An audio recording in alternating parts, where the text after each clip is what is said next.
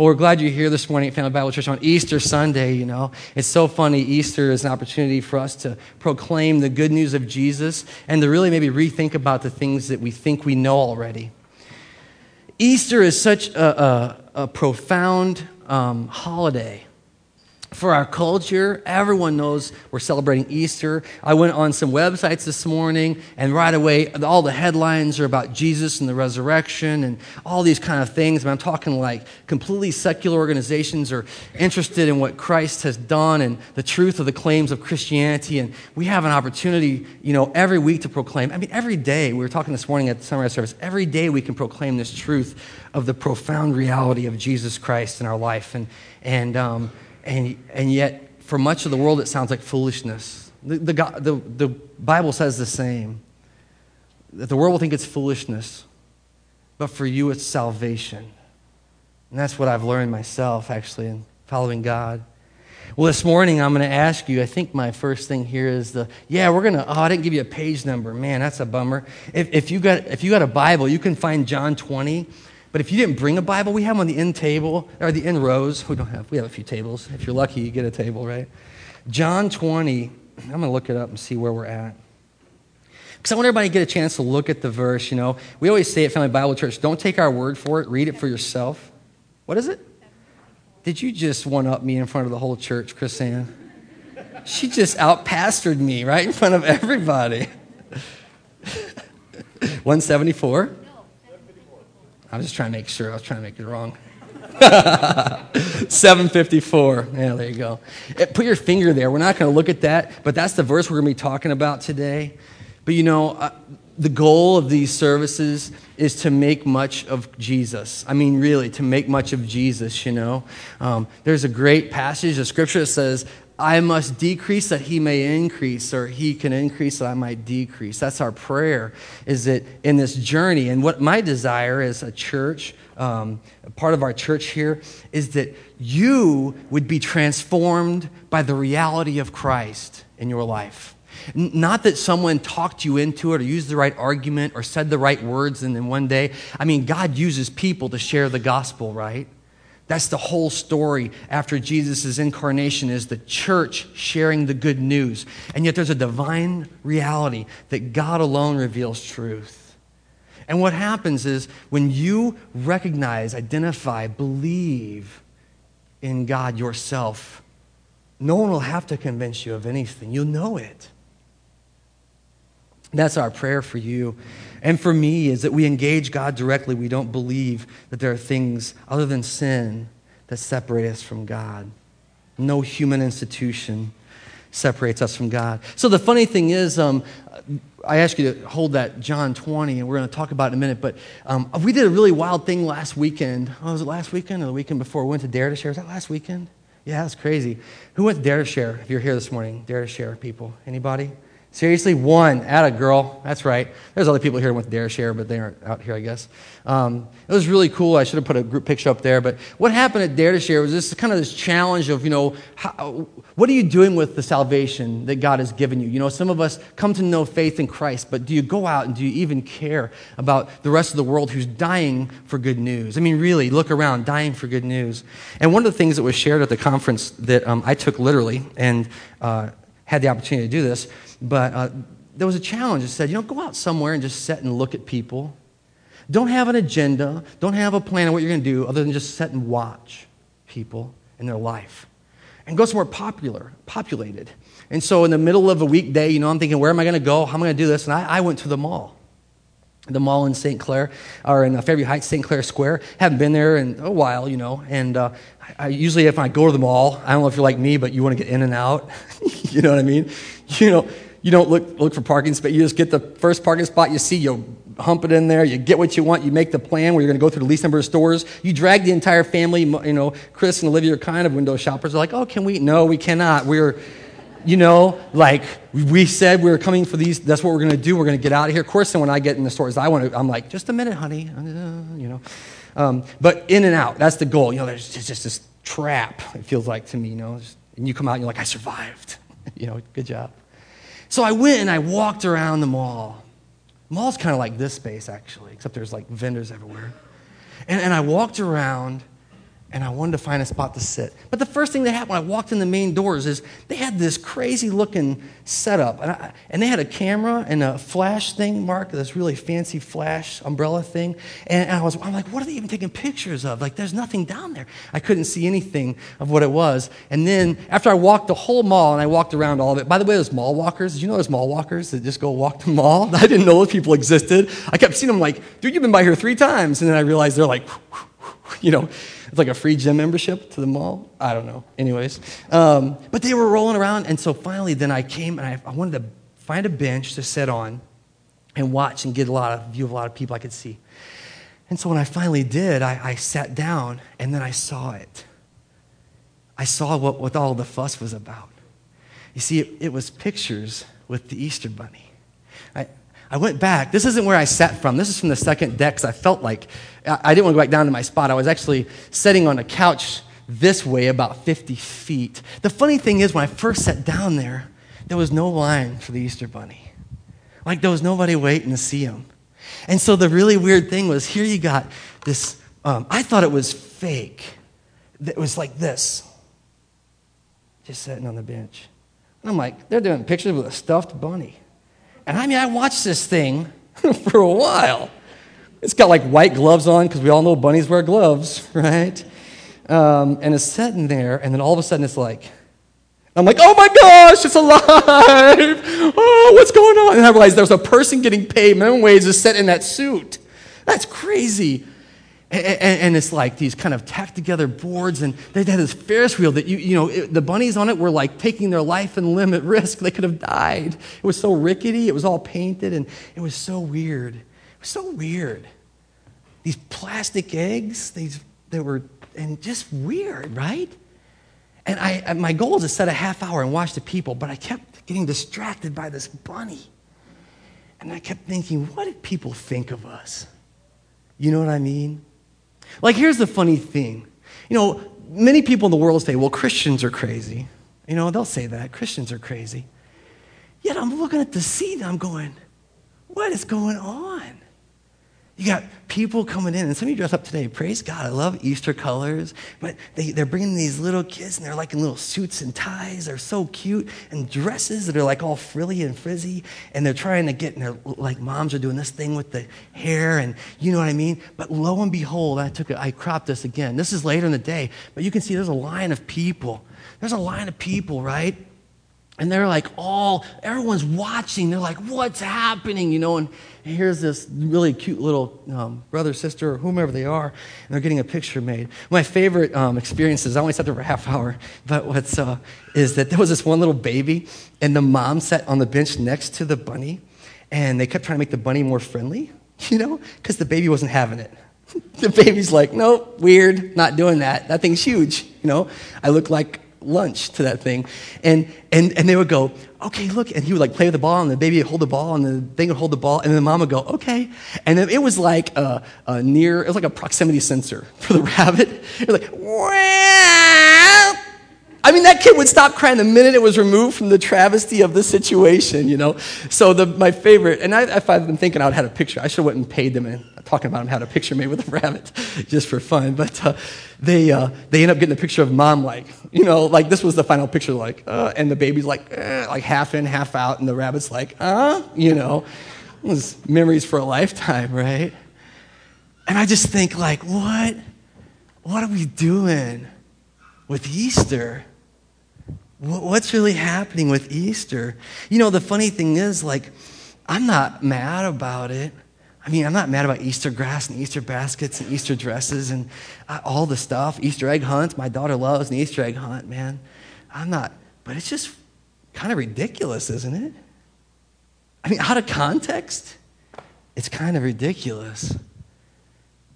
And as I sat and I watched a scene like that unfold, and I'm challenged about a world that really needs peace, that really needs sacrificial love, that really needs hope. And it just strikes me as an imposter. You know, it's like that candy you eat. Man, it's good when you're eating it, but then the rest of the day you feel like crap. There's no hope in it. Some part of my soul that gets unsettled settled about that. The truth of the gospel of Jesus is that it wasn't like that at all. You know, we, we go from last Sunday where Jesus comes in and there's a triumphal entry and people are like, yeah, he's the king, he's the king. They throw down their clothes and they wave palm fronds and they celebrate Jesus. But that's not the whole Easter story. The Easter story is about the Son of God coming to dwell among his people. And the people that he loved the most, the people that he went through life and he said, hey, you, follow me. Hey, you, follow me. You, follow me. Those people in his life betray him. No, I'm not talking about the, you know, we go, all those religious leaders like, you know, crucify him, you know, and they got this scandal. I'm talking about those people. I'm talking about the people that Jesus ate with. That we had communion last week, and I remember that, that the people that dipped their hands in his cup, that he says, I'm freely giving to you. Those people betray Jesus. The Easter story is not a story of easy answers, of feel-good moments. It's a story of betrayal. It's a story of being beaten, being forsaken, dying, and ultimately being alone. Completely alone. You think of some of the last words that Jesus says from the cross, and he says, my God, my God, why have you forsaken me? That doesn't sound like feel-good theology. Jesus breathed his last. And we call it Good Friday, and some people have been challenging that. Why we call it Good Friday? Some say it's good for us, but you know, it says, for the joy set before him, he endured the shame of the cross for the joy that was lay ahead. And for us, it looked broken and hopeless. And maybe for you, you know, today, your Easter story isn't like, you know, plastic eggs and, you know, Cadbury, you know, filled chocolate, and this isn't your story. Maybe your story is like gross. Maybe your story is broken, screwed up.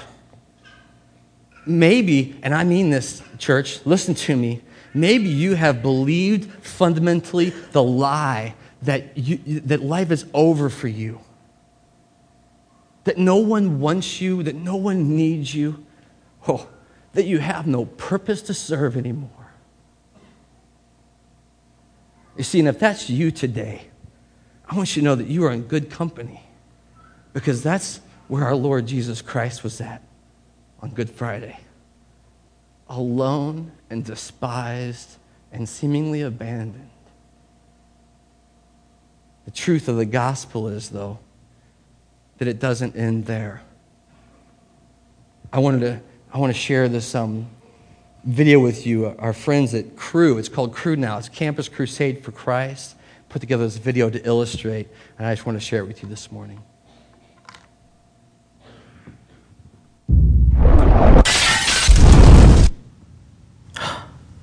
You. Look at your eyes. Look at them. Speckled. Colorful. Each one unique. And I created every one of them. I created everything, the universe, and you. I gave you your personality. I made you pure, complex. And every day, I give you life. I love you. But something happened. You cheated on me. You didn't trust me. You sinned.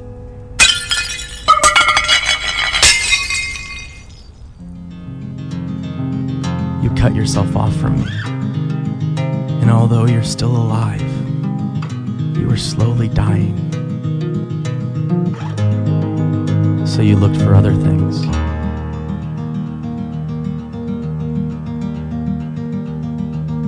To fill the void,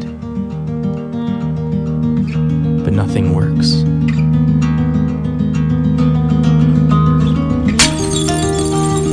It just kills you faster. saturates us more and more.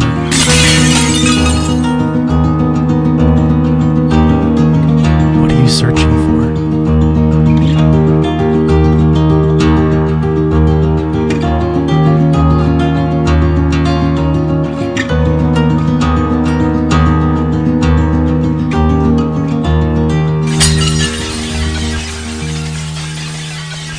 I don't want you to die. I created you, not to be destroyed, but to know me. So I became one of you,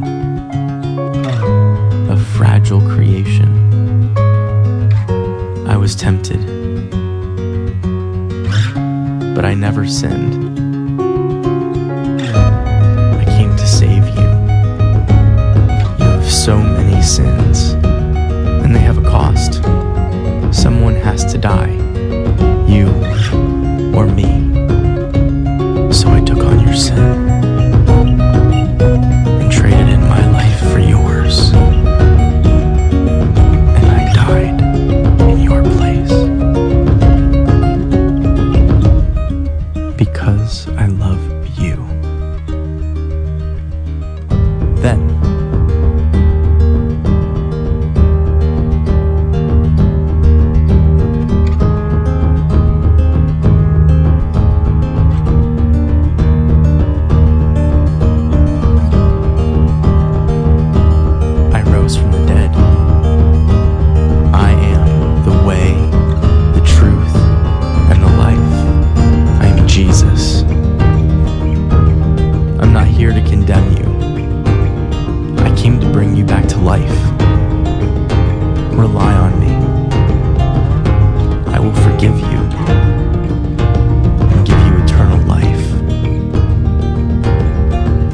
I love you,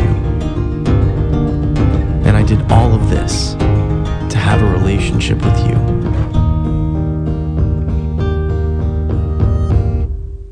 Will you follow me? See, the um, the beautiful truth about Easter, and I love um, that we do these eggs. We always fill them with something cheap, right? The beautiful truth, I always think, and you ask me this, all real Easter eggs should be empty. I think they should be. Today we're going to talk from the scriptures about why that's so significant. About what, and if you are here and you're like, I don't get that stuff, you aren't alone in that. I ask you to keep your finger in, in John twenty. Check it out with me if you would.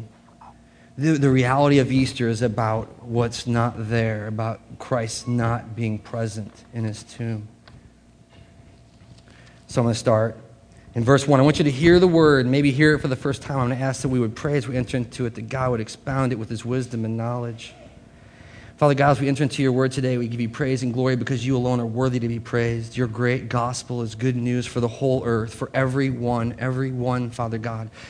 We love you, and we thank you that we are counted among the redeemed. We didn't deserve it, and yet you gave it to us as a gift. And Father, today we ask that you would grant us your Holy Spirit, that we could understand your word rightly, that we would take it away from the goofiness we've turned it into and proclaim the reality of your good news for your people. And may you be forever praised and glorified by us all.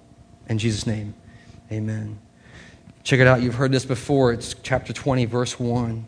Early that first day of the week, while it was yet dark, Mary Magdalene went to the tomb and saw that the stone had been removed from the entrance. So she came running back to Simon Peter and the other disciple, the one whom Jesus loved, and she said, "They have taken the Lord from his tomb, and we don't know where they've put him." I want you to understand something right away in this text and in this reality as you come into the tomb and the resurrection reality of Jesus Christ is that when those who were nearest to him went, why did they go? They went to prepare, to, to, to pay homage, to respect, because their Lord had been killed. And the first thought in their minds is, someone has stolen him. He's not here. And if any of us, if we opened or cracked an egg and we would say, where's the candy? That's the exact same thing. They say, where is Jesus? Someone has taken him away Pick it up with me. So, and by the way, the disciple whom Jesus loved is the author of the book of John, which I love that. If you read Gospel of John, I would encourage you to read it as a first-person narrative. Put yourself in his seat because he believes that God loved him so much that he would give his son to die. And this is the reality that we see here. So the one that Jesus loved is told. And so Peter and the other disciple, that's the one whom he loved, started running for the tomb. Both of them were running. But the other disciple outran Peter and got to the tomb first. So get the scene. They run. When Mary says, someone has taken Jesus' body, they're mad. Because, the, you know, it's one thing to kill him. It's one thing to mock him and spit on him. It's one thing to hang him on a cross and let him die. But to desecrate his grave and remove him from there is unacceptable. And they run to the tomb. But I want you to see, and this, I love that this is the way I'd write the story if I was John as well. When he gets there, he stops at the threshold because he's not going to go in. He's not going to go in. He stops there as he gets there first. But look at Peter, man. You got to love Peter. And if you can't identify with John, you got to identify with Peter. But Peter ran straight in, it says. Both running the other... outran Peter, and he reached the tomb. He bent over and looked at the strips of linen lying there, but did not go in. That's John. Now, here you go. Then Simon Peter, who was behind him, this is John, arrived and went straight into the tomb. That's Peter for you. And he saw the strips of linen lying there, as well as the burial cloth that had been around Jesus' head. And the cloth was folded up by itself, separate from the linen. Then finally, the other disciple who had finished, had reached the tomb first, also went inside. And he saw and listened to what the word says and believed. They did not still understand from Scripture that Jesus had to rise from the dead. Verse ten, then the disciples went back to their homes. No, there's more of the story, and I'd encourage you to read it.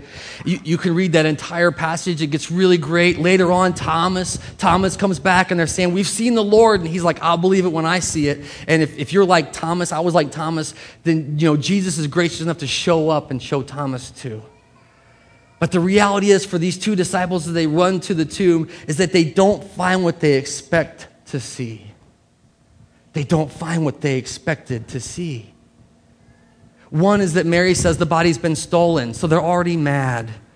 Is he going to be there? Is she lying? Is she mis- mistaken? Is it the wrong tomb? Is it the wrong place? It can't possibly be that Jesus isn't in the grave anymore. It's not possible that he's not there. Then the second thing that they see they can't believe is that he's not there. He's not there. But the grave clothes that have been used to wrap his body are laying there where he was. John records here that when I saw it, I believed. When I saw the empty tomb, I believed. I got it. But you know, you got to walk that out a little bit and you wonder, like, what did they expect? What did they expect? They expected to find his body. They really did. They expected to find him there. Even if the stone was moved away, he would be there somewhere. He would be in the room. The fundamental misunderstanding about the resurrection of Jesus is that he was no longer there. He was alive. You see, they expected this grave. They expected this moment on the cross. And they expected this cry, "My God, my God, why have you forsaken me?" It is finished, to be Jesus' very last words. But they weren't. Recall when Jesus is raised, he comes and he says, peace. Peace. When Peter, when Thomas doubts, when Thomas doubts and Jesus shows up, he doesn't go, ha ha, he says, peace. Peace. You see, I was reminded of this reality that for the disciples and for all of creation, I mean for every person involved, from Pilate to the religious leaders, to everyone involved, to his followers, to Mary Magdalene, everyone expected that Jesus would stay where he was. They were not prepared for the reality of what God would do. But for Jesus, the tomb was temporary. The tomb was temporary. I was spending the night, um, actually at Dare to Share, at, at a friend's house. And uh, and I was raised by a mom. My mom raised me right and tried to raise me right, you know, right? And she did okay, I guess. I don't know. Um, but when I got up in the morning, you know, I'm, I'm not a morning, I'm like this. Uh, I woke up. But I knew enough that intrinsically, as I began to get ready for my day, I started doing this deal, right? Do you do this? When you're a guest in someone's house, do you do this? I love that the word says that they walked in and they saw the strips of linen that were meant to bind him forever, forever. I mean, they wrapped him up to preserve his body. And Jesus, in his resurrected state, takes time to fold it up and lay it. Because he's just passing through. He's just passing through. The whole world says, you're staying. And God says, death is not the end. Well, this is good news. And this is the good news of the gospel of Jesus Christ. And this is the good news that whenever the disciples later understood it from Scripture, when they went back and they read the prophecies that the Son must die, that there must be a sacrifice paid for your sin and for my sin, that the good news worth proclaiming is that death isn't the end. That Jesus' resurrected body was proof that death is not the end. Later on, when Jesus says to his disciples, I'm going ahead to prepare a place for you, he means it, and they know it, and they begin to be scattered, to run and to proclaim and to shout the good news of Jesus. And the truth for me and for you is the same. The opportunity we have because of Easter is to tell people that it's not hopeless, that it's not over, that there's still life to be had, even beyond the grave. I said earlier to you, some of, some of you are here and you think, man, it's over for me, you don't even know.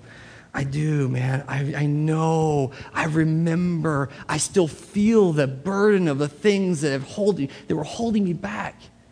And yet the truth is, in the gospel, I see this reality that we're just passing through. Jesus says that whosoever believes in him will not perish but have eternal life. It's a promise of the gospel for any of us and all of us. And the truth is that this is only given through God. So I want to say something to you today, you know, wherever you are in your faith life, like wherever you are, like don't cheapen the resurrection story. You know what I mean? Don't polish out all the blood, pretty up all this messed up hair. Let it be the pronouncement that it is. That when God says it's not over, it's not over. The truth that we have in a resurrected Savior is hope beyond measure. And you know what? We don't know it perfectly. The resurrection is dirty, and it's gritty, and it's confusing. And, and, and when you're there, you're like the disciples, and you're like, man, what does that mean? But Jesus keeps whispering. Listen. He keeps whispering in your life. It's not over. It's not over for you. And the liar is there saying, it's over. Give up. Today, the resurrection good news is that God is not done. And, and wherever you are in your journey, and maybe you, I don't know if you're like me, but you feel that still, God's saying it's not over for you yet. I'm not done with you yet. Grave does not, the grave does not define me. Well, I praise God for that truth today.